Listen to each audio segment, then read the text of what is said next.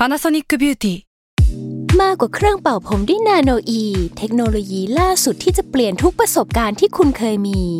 นาโนอีมอยส์เจอร์พลัสเพิ่มความชุ่มชื้นให้เส้นผมหลังใช้งานมากขึ้นถึง 18 เท่า พร้อมชะลอการเฟดของสีผมสำหรับคนชอบทำสีผม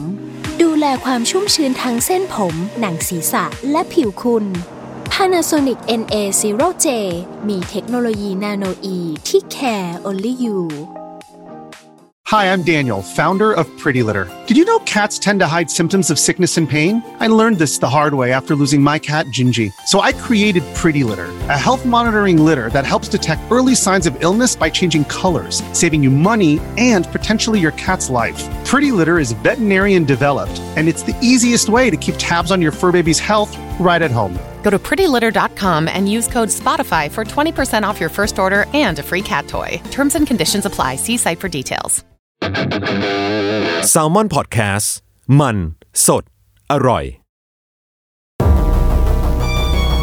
ทฤษฎีสมคบคิดเรื่องลึกลับ สัตว์ประหลาดฆาตกรรม ความลี้ลับที่หาสาเหตุไม่ได้ เรื่องเล่าจากเคสจริงที่น่ากลัวกว่า fiction สวัสดีครับ ผมยชญ์ บรรพพงศ์ผมธัญวัฒน์อิพภูดม นี่คือรายการ Untitled Case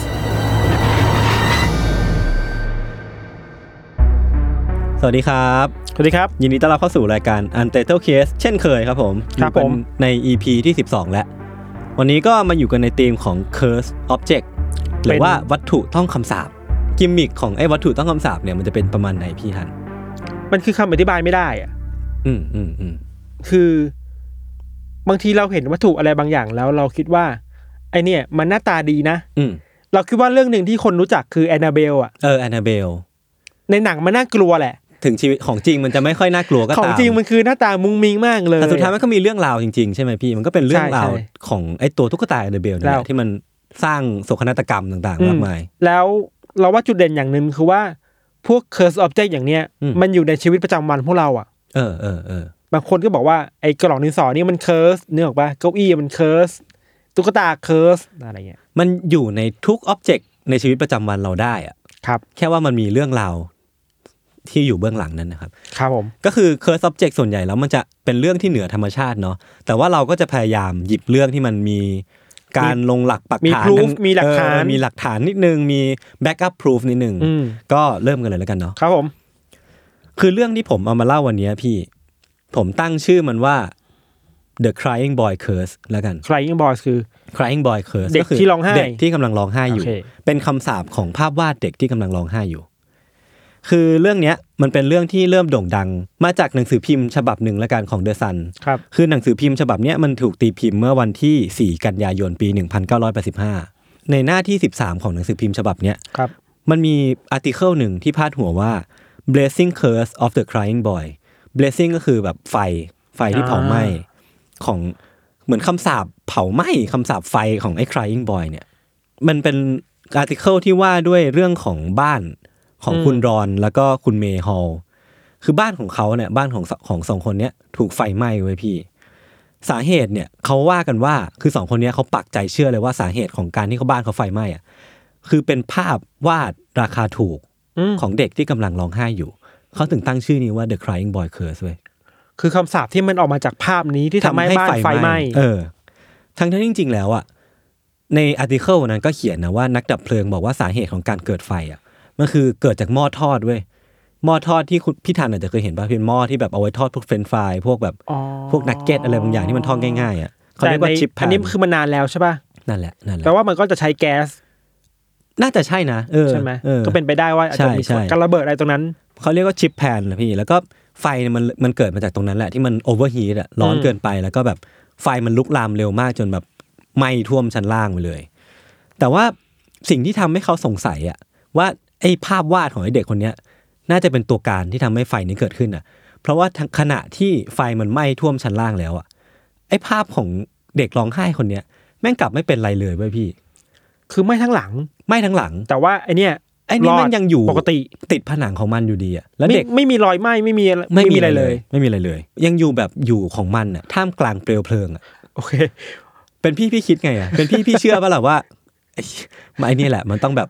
มีความลึกลับไม่อะไรบางไม่อย่างถ้าเป็นอยู่ผมผมจะเป็นผมผมต้องเก็บผมของจะออกผมจากจะบ้านก่อนเไม่ก็ มันไม่มีอะไรให้สงสัยแล้วอะก็เออเออที่สงสัยได้มันหายไปหมดแล้วอะ อืมแต่ว่าที่ทำให้ข่าวเนี้ยมันดังจนถึงขนาดที่ว่าจะต้องเป็นหน้าใหญ่ในใน The Sun นะเนาะอืมเพราะว่าพี่ชายของคุณรอนฮอลเนี่ยที่เป็นเจ้าของบ้านอะ พี่ชายเขาเป็นนักดับเพลิงอยู่ชื่อว่าปีเตอร์ ซึ่งเพื่อนร่วมงานของปีเตอร์อะเหมือนเป็น director ของสำนักงานดับเพลิงอืมตรงนั้นน่ะ บอกว่าเขาเคยเจอเคสลักษณะเนี้ย คล้าย ๆ กันเนี่ยที่ว่าบ้านไฟไหม้ทั้งหลังอะแต่ว่าไอ้ไอ้รูปของเด็กผู้ชายร้องไห้เนี่ย ยังอยู่ดีไม่เป็นไรเลย คือรูปเดียวกันเนาะเขาอ้างว่าเป็นรูปเดียวกัน เขาอ้างว่าเป็นรูปของเด็กผู้ชายที่กำลังร้องไห้อยู่อย่าบอกนะว่าเรารูปจากบ้านนั้นน่ะก็มาอยู่ในบ้านนี้อะไรอย่างเงี้ยเหรอคือรูปเนี้ยพี่ จริง ๆ แล้วอะมันเป็นรูปที่มีลักษณะคือมันเป็น mass produce อะอ่ามันไม่ใช่ว่าโอเครูปที่แบบเป็นศิลปินวาดมาเพื่อให้บ้าน ไม่ใช่แค่ชิ้นเดียวแต่มันเออมีหลายเออชิ้นที่ถูกประดิษฐ์มาพร้อมๆใช่กันใช่มันเป็นภาพวาดราคาถูกอะพี่ครับเป็นแบบภาพวาดที่วาดมาแค่อันเดียว แล้วก็ปริ้นขายปริ้นแจกกันไป คือในหนังสือพิมพ์อะพี่เขาแนบภาพภาพเนี้ยติดมาด้วย ก็เดี๋ยวผมเอาพี่ดูให้พี่ดูก่อนเนาะแล้วเดี๋ยวอ่าเราน่าจะไปโพสต์ในในคอมเมนต์หรือว่าเออในไหนในแล้วกันใน Facebook Facebook แล้วกันครับ นี่ ก็ดูหน้าตาปกตินะเออก็คือเป็นเด็กน่ารักคนหนึ่งที่กำลังเหมือนจะกำลังกำลังจะร้องไห้ เหมือนถ้าให้เดาอมัมนก็แบทุบกข์อะดูไม่ได้เออดูอมทุกข์นิดนึงอ่าอ่าแต่ว่าจริงๆแล้วภาพมันก็ไม่ได้แบบหลอนอะไรขนาดนั้นนะคือภาพเนี้ยมันเป็นภาพที่ถูกวาดโดยศิลปินที่มีนามปากกาชื่อว่าจีบราโกลิน คือมันเป็นลายเซ็นที่อยู่ในภาพเนี้ยเนาะอืมลักษณะของมันก็คืออย่างที่ได้เล่าไปว่ามันเป็นถูกพิมพ์แบบแมสพรินต์เลยแบบขายอืมทั่วห้าง ทั่วร้านชำทั่วประเทศเลย คือยอดขายอะพี่สำนักพิมพ์เดอะซันอะเขาก็ไปได้เช็คมาแล้ว ยอดขายจากห้างอะทั่วประเทศอะมันขายไปประมาณห้าหมื่นภาพอะอ่า ถ้าฟังจากคำอ้างของนักดับเพลิงคนนั้นอะอ่าว่ามันมีเคสที่คล้าย ๆ กันเนี้ยว่าไฟไหม้บ้านอ่าแล้วภาพหลังเนี้ยเหลืออยู่อ่าคนก็เลยเดากันว่าไอ้ภาพเนี้ยเป็นสาเหตุของการเกิดไฟไหม้ แล้วภาพเนี้ยดันถูกขายไปทั่วประเทศประมาณห้าหมื่นภาพแล้วอะเออโอเคโอเอเคอมันน่ากลัวนิดนึงถ้าเป็นเรานะเราคงแบบ อะลูกน้องเนาะเออน้องไปอยู่บ้านอื่นไหมอาจจะหาวิธีนะชวนน้องไปอยู่ที่อื่นก่อนอะไรให้เงี้ยของขวัญเพื่อน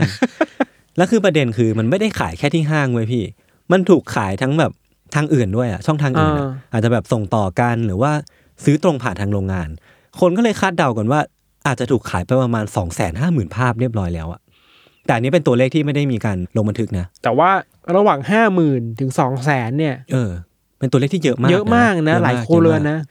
มันเป็นภาพวาดราคาถูกด้วยพี่ คือมันเป็นที่นิยมในหมู่คนทำงานอะที่แบบ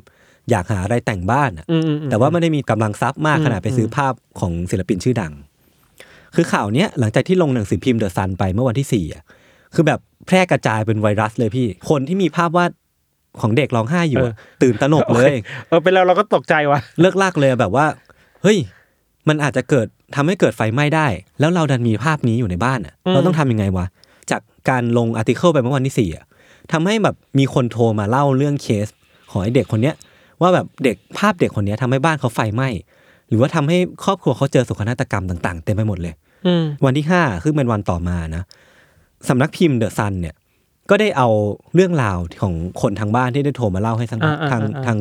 นักเป็นเรื่องสืเล่าพิมพ์จากทางบ้าน เออ เอามาตีพิมพ์ เดี๋ยวผมลองอ่านให้ฟังดูแล้วกันนะครับ คนเหล่าเนี้ยก็จะเรียกเรื่องเนี้ยว่า Curse of the Crying Boy เพราะว่าจากการที่สำนักพิมพ์เดอะซันอะเขาตีพิมพ์ไปเมื่อวันก่อนนะเนาะก็เลยโทรมาเล่าในทำนองเดียวกัน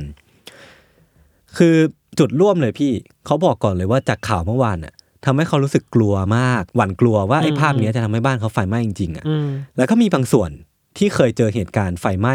จากไอ้รูปนี้จริง ๆ คือมันมีคนหนึ่งชื่อว่าโดราแมนไว้พี่ เขาบอกว่าบ้านของเธออะไฟไหม้หลังจากที่ซื้อภาพหลังเนี้ยมาได้หกเดือน ครับ แต่ว่ารูปทุกรูปที่เขามีอะที่แขวนอยู่ในบ้านอะไหม้หมดเลย ยกเว้นภาพภาพเนี้ยอ่า ก็คือเป็นภาพเป็นสิ่งเดียวที่เหลือจากการไฟไหม้อีกแล้วอะเป็นแพทเทิร์นเดียวกับคดีที่ก่อนหน้านี้ใช่ใช่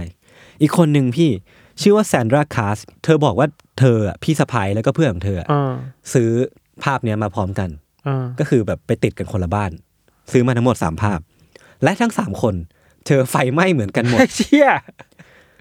เธอก็เลยคาดเดาว่าจุดร่วมของทั้งสามคนอะมันบังเอิญเกินไปปะวะคือมีภาพนี้เหมือนกันหมดเว้ยอ่า ซึ่งแต่มันเป็นเรื่องที่เกิดขึ้นจริงอะบังเอิญอ่าแค่ไหนแต่มันก็เป็นเรื่องที่เกิดขึ้นจริงเว้ยบางคนอะ ไฟไหม้จนทุกวันเนี้ยที่เขาโทรมาเล่าอะเขากลายเป็น homeless อยู่อะเพราะเพราะว่าบ้านเขาโดนไฟไหม้เว้ยอ่าเขาไม่มีบ้านอยู่ มีคนหนึ่งพี่ชื่อว่าไบรอันพาร์คส์ คือภรรยาและลูกของเขาตอนที่เขาโทรมาเล่าอะอืมบอกว่าเขากำลังรักษาตัวอยู่จากการที่แบบสูดควันมากเกินไป เพราะว่าบ้านของพวกเขาไฟไหม้เขาได้เล่าว่าเขาตัดสินใจที่จะทำลายรูปนี้ทิ้งไปแล้วอะเพราะว่าเขากลับมาที่บ้านที่ว่าไฟไหม้อะเขาไปเยี่ยมภรรยาและลูกก่อน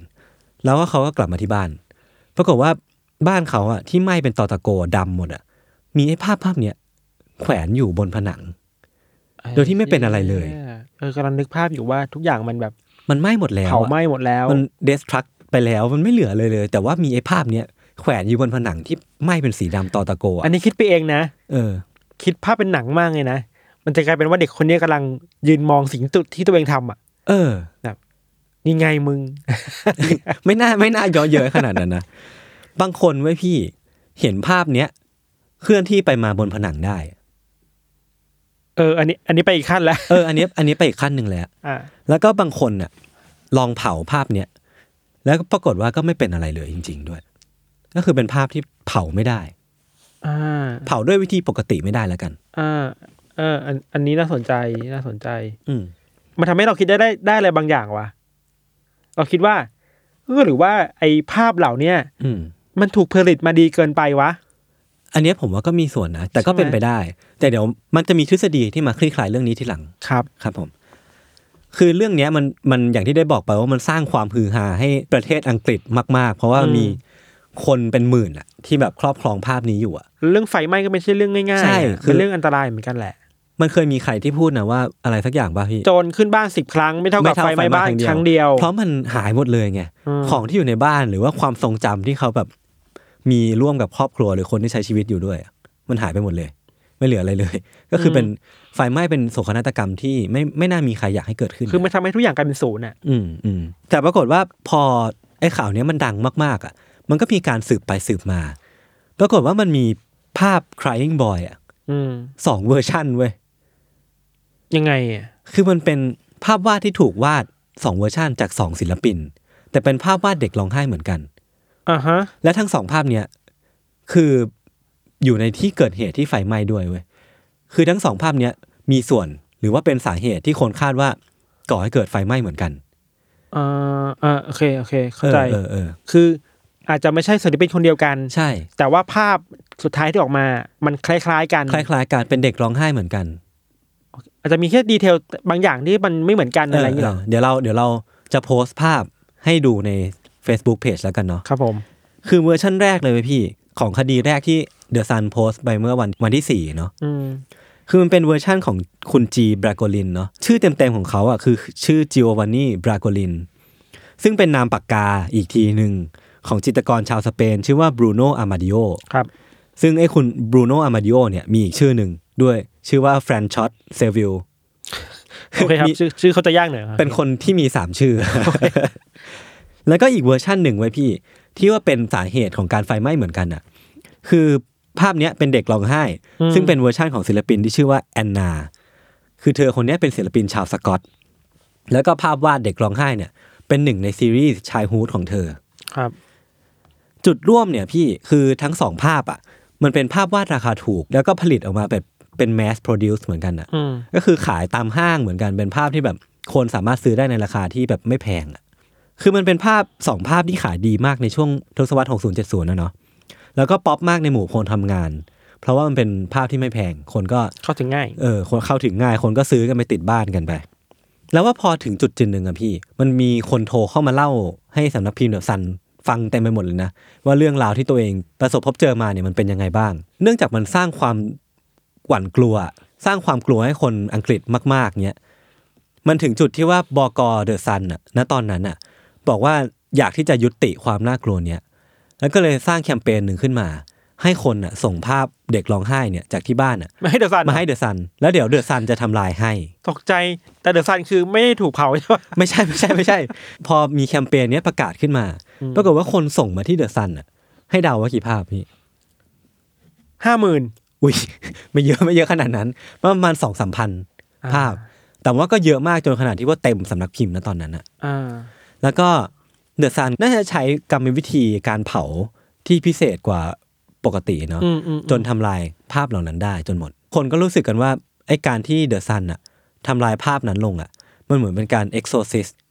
วิญญาณเด็กออกจากภาพนั้นแล้วทำให้แบบเออเออเออหลังจากนั้นอะมันไม่เกิดเหตุการณ์ หรือว่าเกิดเหตุการณ์เนี้ยแต่ว่าน้อยลงเยอะมากๆ ก็คือเหมือนวิญญาณเด็กคนเนี้ยได้รับการปลดปล่อยแล้ว ด้วยฝีมือของ The Sun เออ แต่ว่า The Sun ก็เป็นคน เริ่มกระแสใช่เองนะก็คือเริ่มเองก็จบเองได้เหมือนกัน คือทีเนี้ยพี่สิ่งที่คนที่เป็นแบบเป็น geek เรื่องลี้ลับอะอืมคนที่เป็น FC เรื่องลี้ลับอะยังไม่ได้รู้สึก fulfill กับเรื่องเนี้ยก็คือเรื่องราวเบื้องหลังเว้ยว่าแบบไอ้ The Crying Boy Curse เนี่ยก็อยากรู้แหละจุดเริ่มต้นมันคืออะไรวะ แล้วว่ามันมีวิญญาณอยู่ในภาพจริงหรือเปล่า หรือว่าอะไรที่ทำให้ไอ้ไอ้ภาพเนี้ยมันเป็นภาพต้องคำสาปอ่ามันมีคนเดาไปต่าง ๆ นานามากมายว่าที่ ภาพเนี้ยมันไม่ไหม้ในไฟอะ เพราะว่าน้ำตาของเด็กคนเนี้ย มันเลยทำให้ไฟไม่ไหม้ไอ้ที่แม่งแบบ story ซ้อน story เลยนะเออ คือร้องไห้จนน้ำตามันทำให้ปกป้องไฟใช่อะไรอย่างนี้เหรอ กับอีกเวหนึ่งของเรื่องเล่า อะ คือเขาบอกว่าวิญญาณเด็กผู้ชายที่ยังถูกขังไว้ข้างในอะอ่าตั้งใจจะทำให้ไฟไหม้เพื่อที่จะภาพถูกทำลาย เพื่อที่ตัวเองจะได้ออกมาเว้ยแปลว่าถ้าอย่างเงี้ยแปลว่าเดอะซันก็ไม่ได้ปลดปล่อยดิ อันนี้ไม่รู้เลยเว้ยมันเป็นทฤใช่ษปะฎีที่แบบเฮ้ยไม่แน่นะหลาย The Sun เวเนี่ยมากเลยนะ ถ้าถ้าเราเชื่อในทฤษฎีนี้อะอืมแปลว่า The Sun เองอะก็ติดกับดักของเด็กคนนี้อะอ่าคือเล่นตามเกมของเด็กอะเออ สุดท้ายแล้วคือเด็กก็โอเคฉันถูกปล่อยแล้วเพราะ The Sun ช่วยฉันอะไรอย่างเงี้ยเออไม่แน่นะน่าสนใจครับ แต่ว่าทฤษฎีที่พอจะดูเข้าเค้าหรือว่าพอเป็นไปได้มากที่สุดอะพี่ มันเป็นทฤษฎีที่อยู่ในหนังสือของคุณทอมสเลแมนคือ คุณทอมสเลแมนคนเนี้ยเขาเขียนเรื่องเนี้ยไว้ในซีรีส์ Haunted Liverpool ครับแต่ว่าต้องบอกไว้ก่อนว่าทฤษฎีเนี้ยหรือว่าหลักฐานชิ้นเนี้ยไม่ได้มี reliable source แล้วกัน ไม่ได้มีที่มาที่ถูกลงไม่บันได้ทึกไว้ ไม่ได้เป็นที่มาที่เป็นทางการใช่น่าจะใช่ถือขนาดนั้นใช่ใช่ใช่แต่ก็เป็นทฤษฎีที่น่าเชื่อถือที่สุดครับ คือทฤษฎีเนี้ยเป็นคำบอกเล่าของคุณจอร์จมาลเลอรี่ไว้พี่ คือคุณจอร์จเนี่ยเป็นผู้เชี่ยวชาญหรือว่าเป็นนักวิจัยเรื่องลึกลับแล้วกัน อืม คือคุณจอร์จเนี่ยเขาอ้างว่าเขาเคยได้พูดคุยกับคุณจีบราโกลิน ศิลปินที่เป็นคนวาดภาพ The Crying Boy เนี่ยคือคุณบรูโน่เนี่ยเขาเล่าว่าเขาได้ไปเจอเด็กผู้ชายคนเนี้ยที่กำลังร้องไห้อยู่อะที่มาดริดเว้ยในปี 1969อันนี้คือที่มาของรูปภาพแล้วแหละใช่โอเคก็คือเด็กผู้ชายคนเนี้ยเขากำลังหลงทางอยู่เว้ยอ่าแล้วก็คุณบรูโน่เนี่ยไปบังเอิญเจอแล้วกันอ่าเด็กผู้ชายคนเนี้ยกำลังหลงทางอยู่ในมาดริด พอเขาเดินเข้าไปพูดคุยกับเด็กผู้ชายคนเนี้ยปรากฏว่าพอเด็กผู้ชายคนเนี้ยหันมา แววตาเขาดูเศร้าสร้อยอืมแล้วก็รู้สึกเหมือนมีความเศร้าอะไรบางอย่างอยู่อะแต่ว่าคุณบรูโน่อะรู้สึกว่ามันมีเสน่ห์อะไรบางอย่าง ที่มันออาจยู่จะอิมแพคต่ออารมณ์ความรู้สึกเขาแหละเนาะรู้สึกว่าเขาอยากวาดรูปเด็กคนเนี้ยก็เลยตัดสินใจที่จะวาดรูปเด็กคนเนี้ยแต่ว่าพอเขาวาดเสร็จแล้วอะเขาก็มารู้ทีหลังว่า Catholic Church อะเรียกเด็กคนเนี้ยว่าดอนโบนิโลหรือว่าแปลว่า Diablo คุ้นๆเหมือนชื่อเกม Diablo ก็คือมันมันแปลว่าหายนะปีศาจเอออ๋อหายนะอะไรเงี้ยหายนะครับปีศาจอะไรพวกเนี้ยอ่าพี่อ่าคือเด็กคนเนี้ยเป็นเด็กที่หนีออกมาจากเหตุการณ์ไฟไหม้ที่พ่อแม่ตัวเองถูกคลอกจนตาย แต่นี่ว่าคือเรื่องจริง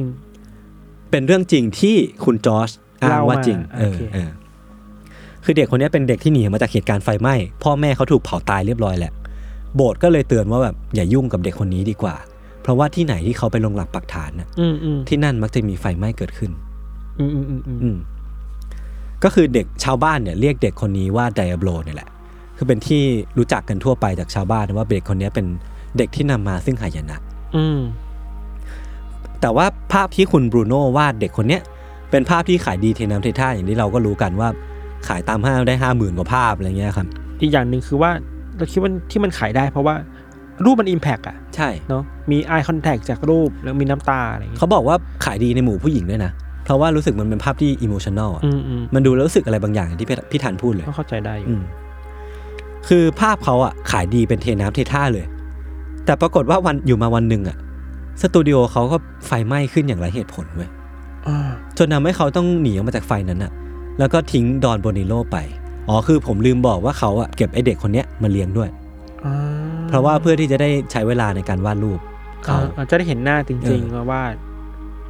พอเก็บมาเลี้ยงไว้พี่ ปรากฏว่าสตูดิโอเขาไฟไหม้อะจนทำให้เขาต้องหนีไฟนั้นออกมา แล้วก็ทิ้งดอนโบนิโลไว้ก็เด็กก็เสียชีวิต เด็กไหมเนี่ยอะเสียชีวิตไหมไม่รู้ เพราะว่าคุณบรูโน่อะบอกว่าเขาหนีออกมาโดยไม่สนใจเลยเลยเราแค่นั้นเล่าแค่นั้น โคตรปลายเปิดเลยนะ ใช่ แต่ปรากฏว่าเมื่อปี 1976 ที่ผ่านมาพี่ อันนี้เรื่องจริงนะครับ มันมีอุบัติเหตุรถชนกับผนังเกิดขึ้นที่บาร์เซโลนาคือผู้ตายเนี่ยสภาพตรวจสอบไม่ได้ว่าเป็นใคร แต่ว่าพอดูใบขับขี่แล้วอะชื่อว่าดอนโบนิโลเด็กคนนั้นน่ะอายุ 19 ปี คือมันไม่ได้มีหลักฐานว่าสองคนเนี้ยเชื่อมโยงกันว่าเป็นอ่าคนเดียวกันไหม อ่าแต่แค่ว่าชื่อเดียวกัน อ่าและอยู่ไม่ได้ไกลกันมากปะมันก็มีทั้งความเออเป็นไปได้และความเป็นไปไม่ได้แหละ ใช่ใช่ใช่ใช่แต่ก็ไม่ใช่ว่ามันจะเป็นไปไม่ได้เลยอะใช่ ใช่ไหมคนมันก็จับมาเชื่อมโยงกัน ถ้าคนมันเชื่อนะ ใช่ แล้วก็คนก็เลยเชื่อว่าเนี่ย น่าจะเป็นซอสหลัก หรือว่าเป็นเรื่องราวเบื้องหลังจริงๆ ที่อยู่เบื้องหลังของ The Crying Boy Curse เนี่ยแต่จริงๆแล้วอะผมก็รู้สึกว่ามันก็ยังไม่ได้แบบ มีหลักฐานที่ทำให้เราเชื่อได้ขนาดนั้น อืมมันไม่ได้มีการบันทึกเป็นลายลักษณ์อักษรจริง ๆอะว่าเกิดเหตุการณ์นี้ขึ้นอะเราไม่รู้ว่าในอังกฤษในเวลานั้นน่ะมันมีสถิติในการเก็บข้อมูลว่าบ้านเหล่านั้นถูกอืมไฟไหม้ไปพร้อมๆกันเท่าไหร่อะอืมคือเวลาเราพูดถึงเหตุการณ์ไฟไหม้อะ มันมีหลายปัจจัยเนาะ อืมอย่างบ้านเราอะครับประเทศไทยเราอะมันจะมีบางฤดูที่เหตุไฟไหม้เกิดขึ้นติดต่อกันพร้อมๆกันอะอืมเพราะอากาศมันแห้งซึ่งมันก็เป็นสาเหตุที่ทำให้ไฟไหม้ได้เออความถี่มันเกิดขึ้นได้ เพราะว่าสภาพอากาศ เออ ก็เป็นปัจจัยหนึ่งทำให้การเกิดไฟไหม้ในในหมู่บ้านบ้านเรือนทั่วไปเนี่ยมันเกิดขึ้นในช่วงใกล้ๆกันเออเอออันนี่ปัจจัยหนึ่ง อืม ไม่รู้ว่าเราฟังยศเล่าเราคิดว่ามันคือเรื่องความบังเอิญสองอย่างสามอย่างมันมาอยู่ในที่ที่เดียวกันอะใช่ใช่คือแบบใช่ว่าใช่ใช่อาจจะบังเอิญด้วยเหตุการณ์ด้วยสภาพอากาศก็ว่าไปบังเอิญด้วยว่ารูปเหล่านี้มันถูกผลิตมา เยอะด้วย เยอะด้วยเออแล้ว อาจจะถูกผลิตด้วยวิธีการอะไรไม่รู้แหละ ที่อืทำมให้มันถูกเผาไหม้ได้ยากอะอืมอันนี้พูดแบบวิทยาศาสตร์มากเลยใช่ใช่ใช่แต่ถ้าคุยแบบงมงายอะอืมก็คำสาปแหละ ใช่ คือเพราะสตอรี่มันมาแบบนั้นน่ะอย่างที่พี่ธันพูดเลยเว้ยพี่ คือมันเป็นเรื่องของความบังเอิญที่บังเอิญแล้วบังเอิญอีก คือบังเอิญไฟไหม้ในบ้านหลังที่มีรูปภาพนี้เหมือนกันอืมแต่จริงๆแล้วอะมันมีหลายคนมากเลยนะ โดยเฉพาะสำนักงานดับเพลิงอะที่ออกมาบอกว่าไฟไหม้เนี่ยกับรูปภาพเนี้ยไม่ได้เกี่ยวกันเลย คือไฟที่ไหม้ส่วนใหญ่ในเหตุการณ์อะมันเกิดมาจากความประมาทของคนล้วนๆเลยเว้ยพี่ พอไปสืบดูจริงๆแล้วอะ มันเกิดจากทั้งอะไฟลัดวงจร บังเอิญว่าไฟต้นกำเนิดไฟลัดวงจรตรงนั้นอะอืมมันอยู่ติดกับเตียงมากเกินไป มันทำให้ไฟมันลุกลามง่าย หรือว่าบางบ้านก็จะมีก้นบุหรี่ที่ไม่ได้ดับสนิท มันก็เลยทำให้เป็นตัวชนวนเกิดไฟ หรือว่าบางบ้านก็เกิดจากไอ้ชิปแพนเนี่ยแหละไอ้หมอทอดเนี่ยแหละอืมที่มันร้อนเกินไป จนทำให้ไฟไหม้อืมหรือว่าบางอันก็เกิดจากฮีเตอร์ที่เสีย มันทำให้แบบไฟมันเกิดขึ้นได้หมดอะไฟที่ไหม้มันก็เกิดของมันอยู่แล้วอะ แค่ว่าไอ้ภาพเนี้ยบังเอิญไปอยู่ตรงนั้นน่ะมันไปบังเอิญอยู่ตรงนั้น และไอ้ภาพเนี้ยพี่ถูกผลิตด้วยไม้กระดานที่มีความหนามากเป็นพิเศษนั่นไงและทนไฟนั่นไงเออ มันก็เลยไม่ไหม้แค่นั้นเอง สรุปคือว่าบังเอิญสามสี่อย่างอะใช่ใช่ใช่มันอยู่ด้วยกันเออแล้วบางทีเวลาคนเราอะมันเจอเรื่องบังเอิญที่มันอธิบายไม่ได้อะมันก็งมงายไว้ก่อนเออมันก็ไม่รู้จะอธิบายยังไงอะแล้วหลักฐานมันชัดเจนมั้งนะเพราะมันเหลือสิ่งนี้สิ่งเดียวอะอืมอืม ก็คงจะเป็นอะไรที่มันอธิบายไม่ได้แหละอืมแล้วสิ่งที่ทำให้ตอนนั้นน่ะณปี 1985 เรื่องนี้มันบูมขึ้นมา เพราะว่าเดอะซันน่ะต้องการที่จะเป็นสื่ออันดับหนึ่งของอังกฤษจริง ๆ คือตอนนั้นน่ะอ่าเขากำลังแข่งขันกับ Daily Mirror อยู่อ่ในการที่จะหาข่าวปังๆบูมอ่าอ่าๆมาทำให้มันเป็นกระแส ซึ่งข่าวเนี้ยมันลงล็อกพอดีเลยเว้ยพี่ มันมีความงมงายมีความลึกลับ และมีอุบัติเหตุมีโศกนาฏกรรมเกิดขึ้นจริงๆอะ แล้วสุดท้าย The Sun เป็นฮีโร่เลยนะใช่ถ้าตามเส้นเรื่องแบบนี้ใช่อะใช่คือเขา win-win เลยอะเออว่ะในฐานะที่เราก็ทำสื่อคนหนึ่งอะอืมเราคิดว่า สื่อในยุคนั้นอะ มันมี impact ต่อคนมาก ๆ เลยนะอืม The Sun อะแล้วเดอะซันเป็นเป็นแบรนด์ใหญ่อะพูดงี้ใช่ดีกว่าใช่ใช่ไหมทุกวันนี้ก็ยังใหญ่อยู่นะมันยังใหญ่อยู่เออคนทุกคนยังอ่านอยู่ แต่ชื่อเสียงก็ไม่ค่อยดีเท่าไหร่อืมเพราะมันจะมีข่าวแบบนี้เยอะมาก แล้วพูดยังไงดีนะ ถ้าพูดในแง่ของการรายงานข่าวอะ มันก็ทำได้แหละ เออ แต่อาจจะต้องระวังหน่อยไหมนะ ว่าว่าไปเล่นมันไม่กับความเชื่อคนเออเรื่องความเชื่อแล้วก็ไปสร้างความตื่นตระหนกให้สังคมเกินไปหรือเปล่าอืมอืมอะไรออืย่างมเงี้ยอืมนั่นแหละโอเค เรื่องที่ผมเอามาเล่าก็วันนี้ก็มีประมาณนี้ ครับผม ไว้ติดตามต่อในเบรกหน้าว่าพี่ธันจะเอาวัตถุต้องคำสาปอะไรมาในรายการแล้วกันครับ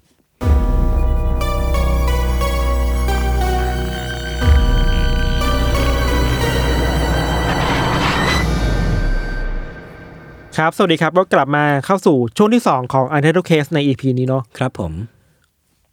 จากเรื่องของยศเรื่องไฟไฟ เออ มาเรื่องเย็นๆบ้างเนี่ย ของเราอะเป็นเรื่องที่เกิดขึ้นในในทวีปที่หนาวเย็นด้วย อืม ประเทศไทยใช่ปะ คือโคตรหนาว เวลาเราพูดถึงมัมมี่อะอืม เดี๋ยวจะคิดถึงมัมมี่แบบไหนอะในอียิปต์ไหมใช่ไหมในพีระมิด ที่ใช่ไหมว่าต้องฝ่าฟันเขาวงกฏเข้าไปเออเพื่อที่จะเปิดเออโลงศพแล้วเจอมัมมี่อยู่ข้างใน มันเคยมี curse แบบหนึ่งของ King Tutankhamun อะเออเออเออที่มัน mass มากใช่แต่ว่าเราจะเล่าเรื่องมัมมี่เขาเรียกว่าร่างหนึ่งได้ไหมนะอืมมัมมี่ร่างหนึ่งแล้วกันครับที่คนไปเจออยู่บนเทือกเขาหึน้ำแข็งเว้ยใช่เหรอเออ มันแปลกมากแค่เออชื่อเรื่องที่เราไปค้นมาเราคิดว่ามันก็ไม่ค่อยปกติแล้วอะเออเออน่าสนใจ เออเรื่องนี้มันเกิดขึ้นในประมาณปีหนึ่งพันเก้าร้อยเก้าสิบเอ็ดอือหืออยากให้คิดสภาพเราอยู่ในทวีปในเกมออฟทรอนอะอ่าฮะอยู่ในดินแดนที่มันหนาวๆอะเออเออเออเออมีนักปีนเขาสองคนเขาก็ไปปีนเขาตามปกตินี่แหละ เดินขึ้นไปไปเรื่อยไปเรื่อยอะไรเงี้ยแล้วเหมือนกับว่าจะหลงทางเว้ยอือหือไปหลงทางอยู่บนความสูงประมาณสามพันสองร้อยเมตรอะโหสูงไม่ใช่ย่อยเลยนะเออเขาสูงพอสมควรเหมือนกันน่ะ เออเดินไปเดินมาไปเจอวัตถุอะไรไม่รู้ อือหืออยู่บนพื้นดินน่ะอืมเขาก็แบบปรึกษากันดูไปดูมาเอามือเขี่ยๆเอาแบบเอาไม้ไปจับจับอะไรเงี้ยอืมปรากฏว่าเป็นตัวคนว่ะ เออคือในวงการปีนเขาอะมันจะมีความอันตรายที่คนพร้อมจะตายอยู่แล้ใช่วอะคือการปีนเขาเป็นกีฬาที่อันตรายเกือบที่สุดแล้วป่ะพี่อ่า อืมอาจจะไม่ใช่พร้อมจะตายแบบที่เราบอกคือ มีความเสี่ยงที่จะตายอยู่แล้วใช่อะไรเงี้ยครับใช่ใช่เขาก็นึกว่าเป็นแค่ศพ คนปีนเขาที่แบบเพิ่งมาตายเมื่อปีที่แล้ว หรือเมื่อเดือนที่แล้ว หรือเมื่อสัปดาห์ที่แล้วอือะอหือแต่พอดูดูร่างกายไปอะเฮ้ยร่างกายมันเน่าเปื่อย เออ แต่ว่ามันมันไม่ได้เน่าเฟะอะนึกปะอืมมันยังมีโครงกระดูกที่ที่ยังดูดีอยู่อะอือหือก็แปลว่าน่าจะตายมาสักพักใหญ่ๆแล้วอะอือหือพอรู้แบบนี้เขาก็เลยไปแจ้งเจ้าหน้าที่อืมก็คือลงเขาไปแจ้งเจ้าหน้าที่ว่าเอ้ยมันเกิดสิ่งนี้ขึ้นนะเจอสิ่งนี้ขึ้น อ่า จากคนสองคนนั้นน่ะ มันมันก็กลายเป็นการสำรวจครั้งใหญ่เว้ยอ่าฮะมีทีมงานนักวิทยาศาสตร์ นักธรณีวิทยานักโบราณคดี รวมถึงพวกคนที่มีความเชี่ยวชาญด้านพื้นที่อะอืมรวมตัวกันเป็นทีมประมาณนักเจ็ดแปดทีมอะ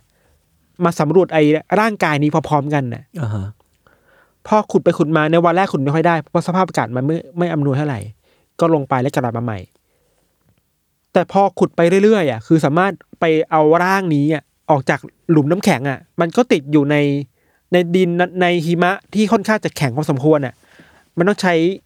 อุปกรณ์มากมายหน่อย เพราะฉะนั้นคนก็ต้องเยอะ แต่ก็เอาขึ้นมาจนได้ครับ อือหือสิ่งที่เขาเห็นคือว่า เป็นมัมมี่เว้ยเออมัมมี่ที่ไม่ใช่มัมมี่ที่มีผ้าพันแผลผ้าตัวนะเป็นศพอะไม่เน่าเปื่อยอะอ่าฮะคือถึงแม้จะเห็นกระดูก แต่ว่ากระดูกยังมีเนื้อหนังติดอยู่อะอือหือฟันยังเห็นอยู่อะก็คือเป็น ร่างศพที่ถูกสตัฟไว้ในใช่ลักษณะมัมมี่ ใช่ แล้วร่างของเขาอะครับแปลกมากคือว่าแขนซ้ายอะมันยืดตรงไปทางขวา เออ แบบบิดๆเบี้ยวๆอะอ่าฮะอ่าฮะก็ไม่รู้ว่าทำไม เออทำไมถึงก็ยังหาสาเหตุไม่ได้ว่าทำไม แต่ว่าที่เห็นคือว่าร่างกายเขามันบิดเบี้ยวอะอือหือคือแขนซ้ายมันไม่ควรไปท่าทางแบบนั้นน่ะเออคนที่เขาไปสำรวจที่นั่นนะครับเขา มีหลายคนนะอย่างที่เราบอก มีนักโบราณคดีมีนักธรณีวิทยาอะไรอย่างเงี้ยอือหือสุดท้ายเขาตั้งชื่อคนคนนี้ว่าเออร์ซี่เว้ยเออซี่เออร์ซี่คือชื่อพื้นที่แถวๆนั้นนะอ๋อตั้งชื่อตามพื้นที่อะครับ ตามพื้นที่ที่พบเจอครับ แล้วก็จากหลักฐานที่เขาไปรวบรวมมาได้เออร์ซี่เนี่ยมีอายุโบราณมากนะเว้ยคือ มากกว่าสามพันปีแล้วอะโอ้โหคือไม่ใช่เพิ่งตายเมื่อเดือนที่แล้วหรือปีที่แล้วอะเออ ก่อนคริสตกาลอีกอะก็เออถ้าถ้าสามพันปีคือก่อนคริสตกาลอีกอะ เฮ้ยมันนานมากนะ สถิติคือนี่คือสร้างมัมมี่ที่ค้นพบในยุโรป อือหือที่เก่าแก่เก่าที่ที่สุสุดดเออตรงนั้นมันเป็นที่ยุโรปนะ เข้าใจว่าเป็นพรมแดนระหว่างอิตาลีกับออสเตรียครับอือหือก็เป็นข่าวใหญ่สิ เพราะมันอืมคือมัมมี่ที่มันโหอะไรอายุเก่าอายุแก่ขนาดที่สุดนี้แล้วพบเจอในที่ที่ไม่ค่อยได้เจอมัมมี่ป่าวะพี่ ใช่ นี่ก็เลยเป็นปริศนาความเออลึกลับอะทำไมมัมมี่ไปอยู่บนภูเขาแบบนั้น อืมแล้วเจอแค่คนเดียวอะอือหือ แล้วเขาตายเพราะอะไร ไปเจออะไรมา ขึ้นไปทำอะไรบนนั้นน่ะ อืมมันก็เป็นทฤษฎีที่คนพยายาม หาคำตอบมาเรื่อยๆครับ อืมแต่นี่เราเก็บไว้ก่อนได้ได้นอกจากปริศนาตัวร่างกายของเออร์ซี่แล้วอะอือฮึเรื่องราวหลังจากนั้นน่ะ อาจจะน่ากลัวกว่าเออร์ซี่อีกเว้ยมันเริ่มมีคนที่ไปทำงานที่นั่นน่ะอือฮึตายทีละคนสองคนน่ะ ก็คือคนที่ คนที่ไปทำงานหมายความว่าอะไรคนที่ขึ้นไปสำรวจเออร์ซี่ที่นั่นน่ะเออเริ่มทีมงานน่ะตายงาทีนละคนสองคน เริ่มตายทีละคนสองคน ใช่เหรอ คนแรกครับ ในปีเออ92คือศพเออร์ซี่เนี่ย ถูกค้นพบปี91อืมก็คือหนึ่งปีหลังจากนั้นครับ มีด็อกเตอร์ชื่อว่าด็อกเตอร์ไลเนอร์เฮนครับแต่เราไม่แน่มั่นใจว่าอ่านชื่อถูกไหมนะเป็นภาษาเยอรมันเนาะเป็นนักพยาธิวิทยา อ่าอ่าอ่าด็อกเตอร์ไลเนอร์เนี่ยเป็นคนแรกที่จับร่างกายเออร์ซี่ด้วยมือเปล่าอะอืม หน้าที่ของเขาคือว่าเอาร่างของเออร์ซี่อะมาใส่ในถุงเก็บศพอะอ่าฮะถ้าตามตำนานหรือความเชื่อคนอะก็ไม่ควรจะเอามือเปล่าไปจับร่างกายของคนที่เสียชีวิตมานานแล้วอะอ่าฮะนี่พูดในแง่งมงายนะครับ วันหนึ่งหลังจากที่คุณไลเนอร์เขากลับมาใช้ชีวิตปกติอะครับอ่าฮะเขามีคิวกำหนดการว่าต้องไปประชุม เพื่อรายงานความคืบหน้าในการสำรวจเออร์ซี่อะอ่าแต่ระหว่างทางอะ ก็คืออุบัติเหตุเออเขาเสียชีวิตอ่าฮะอันนี้รายแรกเออก็ยังดูเป็น coincidence หรือเปล่านะเออเป็นยังความบังเอิญหรือเปล่านะ อาจเป็นเรื่องบังเอิญได้อยู่ครับ ถัดมาอีกปีหนึ่งปีอืม93มีนักเดินเขาคนหนึ่งเขาชื่อว่าคุณเคิร์ตฟริสอืมคุณเคิร์ตเนี่ยเขาเป็นคนที่นำทางดรไลเนอร์ ให้ขึ้นเขาอะอ่าเพราะการขึ้นเขามันยากใช่ปะยากยากต้องมีมันจำเป็นผู้ำต้องมีผู้เชี่ยวชาญพาขึ้นไปอะอ่าฮะแล้วคุณเคิร์ตนั่นแหละคือผู้เชี่ยวชาญคนนั้นอ่าคุณเคิร์ตเขาเสียชีวิตในปี 93อืมในวัย 64 ปี สาเหตุการตายแปลกมากเลยคือว่า เขาโดนภูเขาถล่มอะอืมในฐานะที่เป็นนักปีนเขาเป็นฐานะเป็นผู้เชี่ยวชาญในพื้นที่อะเออนอกจากนั้นนะคือ คุณเคิร์ตเขาอะ เป็นคนเดียวในกลุ่มในการปีนเขาครั้งนั้นที่เสียชีวิตอะ เออ คือปีนเขาครั้งล่าสุดอะ อาจจะไปกันหลายคนอะ อืมแต่คุณคนเนี้ยตายคนเดียวเว้ย เพราะอะไรอะไม่รู้เป็นปริศนาอยู่ทุกวันนี้ว่าทำไมถึงตายคนเดียวทำไมถึงเป็นคุณคนเคิร์ดคนเนี้ย นะ เออ แล้วมันเป็นพื้นที่เดียวกับที่คนพบเออร์ซีด้วย คือดรไรเนอร์ไม่ยังพอมีเงื่อนงำและเชื่อมโยงได้อยู่ คือเขาไปสัมผัสอืมเออร์ซี่ด้วยมือเปล่า อืมแต่ว่าคุณเคิร์ดเนี่ย ทำไมถึงเป็นเขาจากนักเดินทางตั้งหลายคน ถ้าคิดตามทฤษฎีคือว่าคุณเคิร์ตอาจจะเป็นคน support อะออเป็นคนที่ไปช่วยเหลือคนที่ไปยุ่งวุ่นวายกับร่างกายของเออร์ซีอะไรเงี้ยครับไม่ใช่แค่นั้นเว้ย ต่อมามีอีกคนที่เสียชีวิตเป็นนักข่าวออสเตรียอืมชื่อไลเนอร์โฮสไลเนอร์เนี่ยเขาเป็นคนที่ เอากล้องวิดีโออะไปถ่ายภาพเออร์ซี่เป็นคนแรกอะอืมแล้วทำสารคดีเกี่ยวกับเออร์ซี่เลยนะ เขาเสียชีวิตหลังจากที่ทำสารคดีอันนี้เสร็จแค่ไม่กี่เดือนเองอะยศ เออก็แปลกอีกว่าทำไมคนที่เกี่ยวข้องเออร์ซี่ทำไมต้องถึงตายเป็นคนสองเป็นคนศพที่สามแล้วอะอืม แต่ก็มีความเป็นเหตุเป็นผลในระดับหนึ่งนะ เพราะว่าอย่างคุณไลเนอร์นี่เขาเสียชีวิตเพราะว่าเป็นเนื้องอกในสมองอืมอาจจะเจ็บป่วยมาก่อนหน้านั้นแล้วอะไรเงี้ยคอืรับอืม ไม่แค่นั้นว่ะ อันนี้คือเข้าใจว่าสามคนแล้วนะ อืมในปี 2004 เว้ย มีคุณเฮลมุตไซมอน คุณเฮลมุตไซมอน เป็นนักปีนเขาที่เราบอกตอนแรกอะอ๋อที่ขึ้นไปเจอเออร์ซี่ กับเพื่อนอีกคนกับเพื่อนอีกคนหนึ่งคือคนรักเขาอะไรครับอ๋อมีวันหนึ่งมีคนมาแจ้งตำรวจอือฮึว่าคุณไซมอนเนี่ย สูญหายไป เออ ระหว่างที่ออกไปปีนเขาเว้ย เจ้าหน้าที่อะครับเขาก็ออกพยายามออกตามหาว่าคุณไซมอนหายไปไหนเนี่ยอืมสุดท้ายแล้วก็ไปเจอเขาเสียชีวิตบนเทือกเขาแห่งหนึ่ง เออ ซึ่งไม่ใช่เทือกเขาที่เจอเออร์ซี่ใช่ป่ะไม่มั่นใจเออแต่ว่าอยู่ในประเทศออสเตรียครับ ที่แปลกคือว่า มีคนมาเจอสภาพคุณไซมอนน่ะ นอนเสียชีวิตในลักษณะเดียวกับเออร์ซี่เลยอะก็คือแขนซ้าย แขนบิดบิดๆเบี้ยวๆอะบิดไปทางขวาใช่ป่ะอืมเฮ้ย เริ่มแปลกขึ้นเรื่อยๆอะเออ ยังไม่หมดเว้ยเออคนที่ห้าชื่อว่าคุณไดเตอร์วอร์เน็กอืมก่อนหน้าที่คุณวอร์เน็กจะเสียชีวิตอะอ่าฮะสื่ออังกฤษหรือสื่อในยุโรปอะก็เริ่มตีข่าวแล้วอะว่ามัน curse หรือเปล่า มันคำสาปหรือเปล่าทำไมคนมันตายมากขึ้นเรื่อยๆวะอะไรเงี้ยครับ วันหนึ่งก็มีหลักฐานเพิ่มขึ้นก็คือคุณวอร์เด็กนี่แหละอืมว่าเขาเสียชีวิต ที่น่ากลัวมากสำหรับเรานะ คุณวอร์เด็กเขาเสียชีวิตด้วยการหัวใจวายอืมแล้วมีคนไปเก็บสถิติว่าเขาเสียชีวิตเวลาไหนวันไหนอะเออคุณวอนิกเสียชีวิตในเวลาเดียวที่ไล่เลี่ยกับที่โลงศพของคุณไซมอนอะอืมกำลังถูกหย่อนลงดินอะหรอ ก็คือใกล้กันมากอะ ทันทีที่ศพก่อนหน้า ใช่หย่อนลงดินปุ๊บอะมีคนตายเพิ่มเลยทันทีศพก่อนหน้าคือคุณไซมอนที่เขานอนเสียชีวิตคล้ายๆคล้ายๆกับเบอร์ซี่อะเออ โลงศพเขากำลังหย่อนลงดินอะเออในเวลาใกล้ๆกันน่ะคุณวอนิกก็เสียชีวิตเว้ยเฮ้ยมันบังเอิญเกินไปปะเนี่ยใช่ไหมเออ อย่างที่เราบอกว่าสื่อมันเริ่มตีข่าวอะตอนเนี้ยแม่งก็ตีข่าวไปใหญ่เลยเว้ยอือฮึคือแบบเคิร์ส curse แน่แน่ ๆมาขนาดนี้แล้วทำไมมันจะบังเอิญอะไรขนาดนั้นน่ะ แต่ว่ามันมีหนึ่งคนที่ไม่เชื่อว่าเรื่องนี้คือคำสาปเว้ย อืมเขาชื่อว่าคุณคอนลาดสปิลเลอร์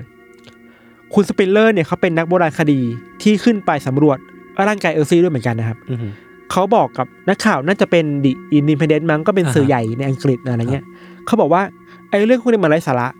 ก็ตีข่าวกันไปเพื่อจะเอาเรตติ้งเพื่อจะเอายอดพิมพ์เท่านั้นแหละ อืมหลังจากที่บทสัมภาษณ์ของคุณคอนลาดปล่อยไปสักพักหนึ่งอะเขาก็เสียชีวิตเว้ยอ้าวอันนี้เขาเป็นอาการเขาเรียกว่าเป็นเส้นโลหิตตีบเออ แต่เราอธิบายไม่ได้ไม่ได้ค่อยได้ว่าเท่าไหร่แต่ก็คือเสียชีวิตแหละเออเขาเสียชีวิตในวัย66ปี ยังไม่หมดแค่นั้น ยังไม่หมดอีกเหรอ คนที่7คือดรทอมลอย เป็นนักชีววิทยาโมเลกุลเออคนนี้เป็นคนอเมริกาเว้ยเขาเป็นคนที่วิเคราะห์ดีเอ็นเอของเออร์ซี่อ่าตอนที่อยู่ในห้องแลบแล้วอะไรเงี้ยอ่าฮะเขาก็เสียชีวิตในบ้านในปี2005อันนี้เป็นโรคทางพันธุกรรมที่เขาเสียชีวิตเออสรุปแล้วคือมีเจ็ดคนที่เกี่ยวข้องกับเออร์ซี่อืมแล้วเสียชีวิตในเวลาสิบปีหลังจากนั้นอะ เออ มันแปลกนะ คือหมดแค่นี้ใช่ไหมควรจะหมดแล้วแหละ เออคือเจ็ดคนนี่เยอะมากเลยอะแต่ว่าแล้ว่าวมัมันมัน co incident มันบังเอิญกันเกินไปหรือเปล่านะ มันเป็น chain effect อะเออ ยิ่งกรณีที่มีคนหนึ่งที่กำลังลงศพเขากำลังหย่อนลงดินน่ะอือฮึแล้วอีกคนตายต่อเลยอะเออ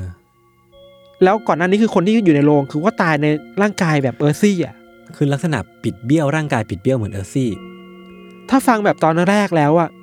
มันไม่ make sense เลยว่ะ อืมมันจะบังเอิญอะไรขนาดนั้นวะอะไรเงี้ยแต่พอมันบังเอิญซ้ำไปซ้ำแล้วซ้ำอีก มันดูกลายเป็นเรื่องที่เหนือธรรมชาติมากเลยอะเรื่องของยศคือว่ามันเกิดในเหตุการณ์ที่มันไม่เชื่อมต่อกันอะเออ ในคนละแอเรีย แต่นี่คือคนที่อยู่ในแอเรียเดียวกัน เคยมีมีปจุดระสบการณ์ร่วมกันน่ะกลับออกมาเสียชีวิตอือฮึไล่เลี่ยกันน่ะ อืมแล้วข้อสังเกตคือว่าแต่ละคนน่ะอายุไม่เยอะมาก อือฮึแก่สุดก็คือคุณนักข่าวปะหกสิบหกปี 66 ปีไม่เกินอืม70 อะแต่เราคิดว่าในยุโรปไลฟ์สเปนของคนเราอาจจะมากกว่านั้นไหมนะ อ่า80อะไรเงี้ยอ่าฮะบางคน45 50ด้วยซ้ำยังไม่ถึงวัยวัยที่เขาต้องเสียชีวิต อืมแล้วมันยิ่งมี cause of death ที่แปลกๆกันอยู่หลายคนน่ะอ่าอ่าพอฟังวิธานเล่าอะพี่ พอพี่เฉลยพูดชื่อแต่ละคนขึ้นมา มันจะแบบแวบขึ้นมาในหัวอัตโนมัติเลยว่าคนเนี้ยเกี่ยวข้องกับเออร์ซี่ยังไงวะมันเหมือนเป็นอัตโนมัติไปแล้วอะว่าเราอยากจะรู้ว่าคนเนี้ยที่เสียชีวิตอะมันจะเกี่ยวข้องกับเออร์ซี่ยังไง ใช่ แล้วเคยทำอะไรให้เออร์ซี่ไว้บ้าง ทุกคนน่ะ เราคิดว่าอยู่ใน area ที่เออร์ซี่กำลังถูกขุดออกมาจากดินน่ะ อืมเพื่อขึ้นมาสู่พื้นผิวอะ มีทั้งคนที่ถ่ายวิดีโอเก็บไว้ ทำสารคดี มีคนที่เอามือไปจับตัวเออร์ซี่เพื่อมาใส่ห่อศพ มีคนที่ไปพบคนแรก ใช่ มีคนที่วิเคราะห์ DNA อืมมีคนที่ไม่เชื่อและมีคนที่ไม่เชื่อ แต่ทุกคนตายหมดเลยอะ เออ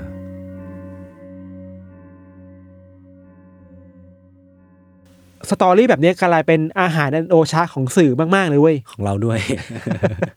ก่อนที่จะมีลายที่เจ็ดอะ มันก็ตีข่าวกันชิบหายแล้วอะอืมยิ่งเป็นอย่างนี้ก็ยิ่งตีข่าวกันไปใหญ่ว่าเกิดอะไรขึ้นน่ะอืมอืมแต่สุดท้ายก็ไม่มีใครสามารถมาลบล้างทฤษฎีได้ เออ เพราะมันจะอธิบายยังไงวะเออสาเหตุการตายมันไม่ได้เชื่อมกันขนาดนั้นน่ะบางคนก็ตายด้วยโรคพันธุกรรมบางกันคนบางคนก็ตายด้วยอุบัติเหตุ อืมคำอธิบายที่น่าจะเมคเซนที่สุดคือก็แค่เหตุบังเอิญอืมที่ทุกคน ไปเจอกันในเหตุการณ์เดียวกัน แล้วก็แยกย้ายกันแล้วก็ไปเสียชีวิต เออ แต่ถ้าชั่งน้ำหนักกันน่ะ ระหว่าง แยกย้ายกันไปเสียชีวิตกับเป็นคำสาบอะอืมอันไหนมันเซ็กซี่กว่ากันนะคำสาปดิใช่ไหมเออ แล้วยิ่งสื่อมันมันอยากตีข่าวอยู่แล้วอะก็คืออาการเดียวกับเรื่องของผมเลย อาการเดียวกับเดอะซันอะเออคือสื่อก็ต้องพยายาม หาอะไรก็ตามที่มันดึงดูดคนอ่านได้มากที่สุดอะ แล้วสิ่งนั้นก็คือความลึกลับหรือก็คือคำสาปอืมไอ้กลุ่มคนที่เชื่อว่ามันคือคำสาปอะครับ เขาคิดว่า มันคือความโกรธแค้นที่เออร์ซี่อะไม่ต้องการให้ตัวเองอะถูกขุดขึ้นมาจากอืมที่นั่นน่ะครับ มันอาจจะเป็นเพราะว่าเออร์ซี่ขึ้นไปทำพิธีกรรมอะไรบางอย่าง บนอืมภูเขาแห่งนั้น อืมแล้วต้องการให้ร่างกายของเขาอะสังเวย แล้วร่างกายต้องอยู่ที่นั้นตลอดไปอะอืม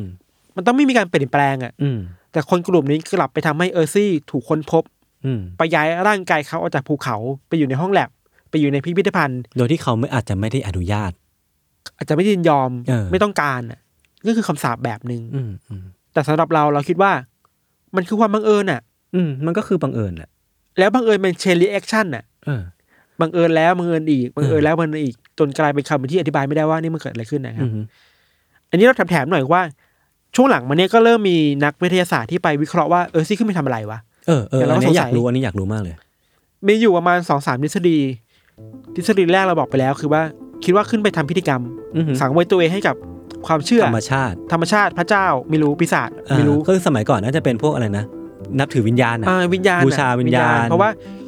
เข้าใจว่าช่วงเออร์ซี่เป็นช่วงก่อนที่จะมีคริสตกาลคริสตกาลก่อนน่ะก่อนพุทธศาสนาอีกะนับถือผีอะเออนับถือผีแหละใช่เออใช่นี่คือความเชื่อแรก ความเชื่อที่สองคือว่าเออร์ซี่น่าจะเป็น คนป่าคนหนึ่งอะอืมที่ต้องการขึ้นไปหาอาหารบนภูเขาอะเออ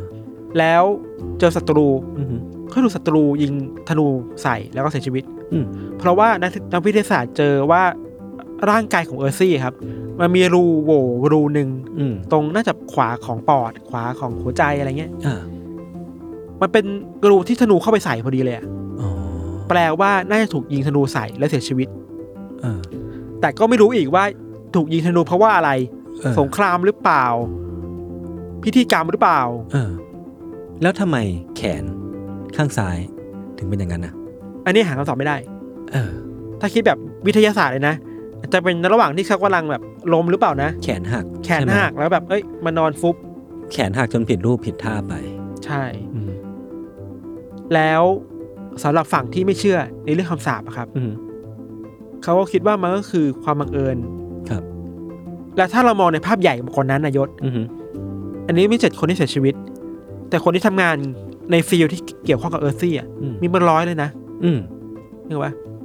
คนที่อยู่ในแลบอยู่ในพิพิธภัณฑ์ อยู่ในทีมนั้นอีกมากมายอะเขาก็ยังใช้ชีวิตปกติอยู่นะเออ เพราะฉะนั้นมันก็อาจจะเป็นความบังเอิญแหละเจ็ดจากร้อยคน อืมร้อยกว่าคนด้วยแหละ อย่างไรก็ตาม เราคิดว่า พอพูดถึงมัมมี่พูดถึงคนที่มันเสียชีวิตไปแล้วสามพันปีอะอันเนี้ยมันน่ากลัว อืมแล้วมันมีช่องโหว่เพียงพอที่จะเราจะเติมเติมเรื่องเล่าอ่าเข้าไปใส่ให้มันสนุกได้อะใช่ใช่ใช่ใช่ขึ้นอยู่ที่ว่าใครจะมองแหละ อืมจะมองแบบวิทยาศาสตร์อืมจะมองแบบคำสาปอืมจะมองแบบไซไฟได้หมดเลย ได้หมดเลยเออสุดท้ายแล้วความบังเอิญมันน่ากลัวตรงนี้แหละอืมเพราะเราไม่สามารถอธิบายความบังเอิญได้อืม คือฟังเรื่องพี่ทันแล้วผมนึกถึงเรื่องหนึ่งที่ผมเพิ่งไปได้ยินมาอืมคือการที่น้ำแข็งขั้วโลกอะมันเริ่มละลายอะอืมมันทำให้ซากศพของสัตว์ชนิดต่างๆ ที่เคยถูกฝังไว้ในอ่าน้ำแข็งอะ มันเริ่มกลับขึ้นมาเว้ยพี่ แล้วไอ้ซากศพนั้นอะมันนับเอาโรคในอดีตการกลับมาด้วยอะอ่าเออ อย่างเช่นแบบโรคที่อาจจะเคยหายไปแล้วอ่าไม่มีการติดต่อแล้ว แต่พอซากศพเนี้ยกลับขึ้นมา มันกลับทำให้เชื้อโรคนี้กลับมาได้ทำให้แบบต้องหาการรักษาให้วุ่นวายอะ เพราะ climate change อะไรอย่างนี้เหรอเออเออใช่ใช่ใช่มันดูเป็นเรื่องที่แบบอดีตกลับมามีชีวิตในอนาคตอะแต่ว่าในเรื่องกล่าวของเออร์ซี่อะการกลับมามีชีวิตของเออร์ซี่มันคือในรูปแบบของคำสาปเอออืมในรูปแบบของเรื่องเล่า ใช่ใช่ใช่ที่มันเซ็กซี่พอที่คนอยากเติมเต็มจินตนาการตัวเองเข้าไปว่ามันคือคำสาปอะไรเงี้ยอืมอืมมันคล้ายๆกับกรณีของอียิปต์อะอืมอืมตูตันคามุนอะอืมซึ่งวันนี้ก็จะมีคนพูดถึงกันเยอะมากเลยว่า ทุกคนที่ไปแบบไปเปิดโรงของท่านก็จะแบต้บองมีอันเป็นไปมีอันที่เป็นมันแบบไปแปลกเราคิดว่านั้นมันเข้มแข็งกว่าเพราะว่าเรื่องเล่ามันเยอะมากอะๆอ่าหมายถึงว่าเรื่องเล่าในอียิปต์เรื่องเล่าในฐานะ เป็นกษัตริย์อืมอืมเรื่องเล่าในฐานะที่มันเป็นพีระมิดอะนึกออกปะอืมที่มันปิดอะมันลึกลับลึอะกลับมืดมันมีกลไกมันมีอะไรอยู่อะมีคนอธิบายว่า เชื้อโรคในนั้นก็เยอะนึกออกปะอ่าใช่ใช่ใช่หรือว่าคนอียิปต์สมัยนั้นเนี่ยก็มีการวางกับดักอือหือ วางกลไก เพื่อไม่ให้มีคนเข้าไปขโมยศพเอาเพราะมามันใช้มันคือที่ฝังศพของฟาโรห์เขาเนาะอืมันก็เลยน่าจะเป็นสถานที่ศักดิ์สิทธิ์ประมาณหนึ่งสุดท้ายแล้วคำสาปที่เราเห็นในเบื้องแรกอะข้างหลังอาจจะเป็นวิทยาศาสตร์ก็ได้ถูกต้อง อาจจะเป็นความตั้งใจก็ได้ ถูกต้องถูกต้อง อันนี้เราไม่รู้ว่าคืออะไร ใช่ใช่ใช่ ประมาณนี้ครับ โอเคครับ ก็สำหรับวันนี้เรื่องที่เราสองคนเตรียมมาก็มีเพียงเท่านี้ ครับผม ส่วนตอนหน้าหรือว่า เทปหน้าหน้าๆอืมอยากฟังเรื่องอะไร อยากให้เราเล่าเรื่องอะไรอืมชอบเรื่องแบบไหน ก็มาคอมเมนต์กันได้ เราจะได้ไปหามาหามาให้เออเพราะเราก็ตามอ่านนะใช่เราตามครับอ่านทุกคอมเมนต์เลยครับผมอ๋อแล้วก็ก่อนจากกันไปครับ เทปนี้ก็น่าจะเป็นเทปสุดท้ายของปีนี้แล้วนะใช่แล้ว ยังไงก็ฝากรายการ u n t i t l e Case ไว้ในอ้อมอกอ้อมใจในอ้อปีมกหน้า หรือว่าในโอกาสต่อไปด้วยอย่าเพิ่งหนีไปไหนนะครับ ฟังพวกเราต่อด้วยนะครับครับ ก็ก่อนจากกันไปก็สวัสดีปีใหม่แล้วครัก็บ Merry Christmas ทุกคนครับผมครับ สวัสดีครับครับ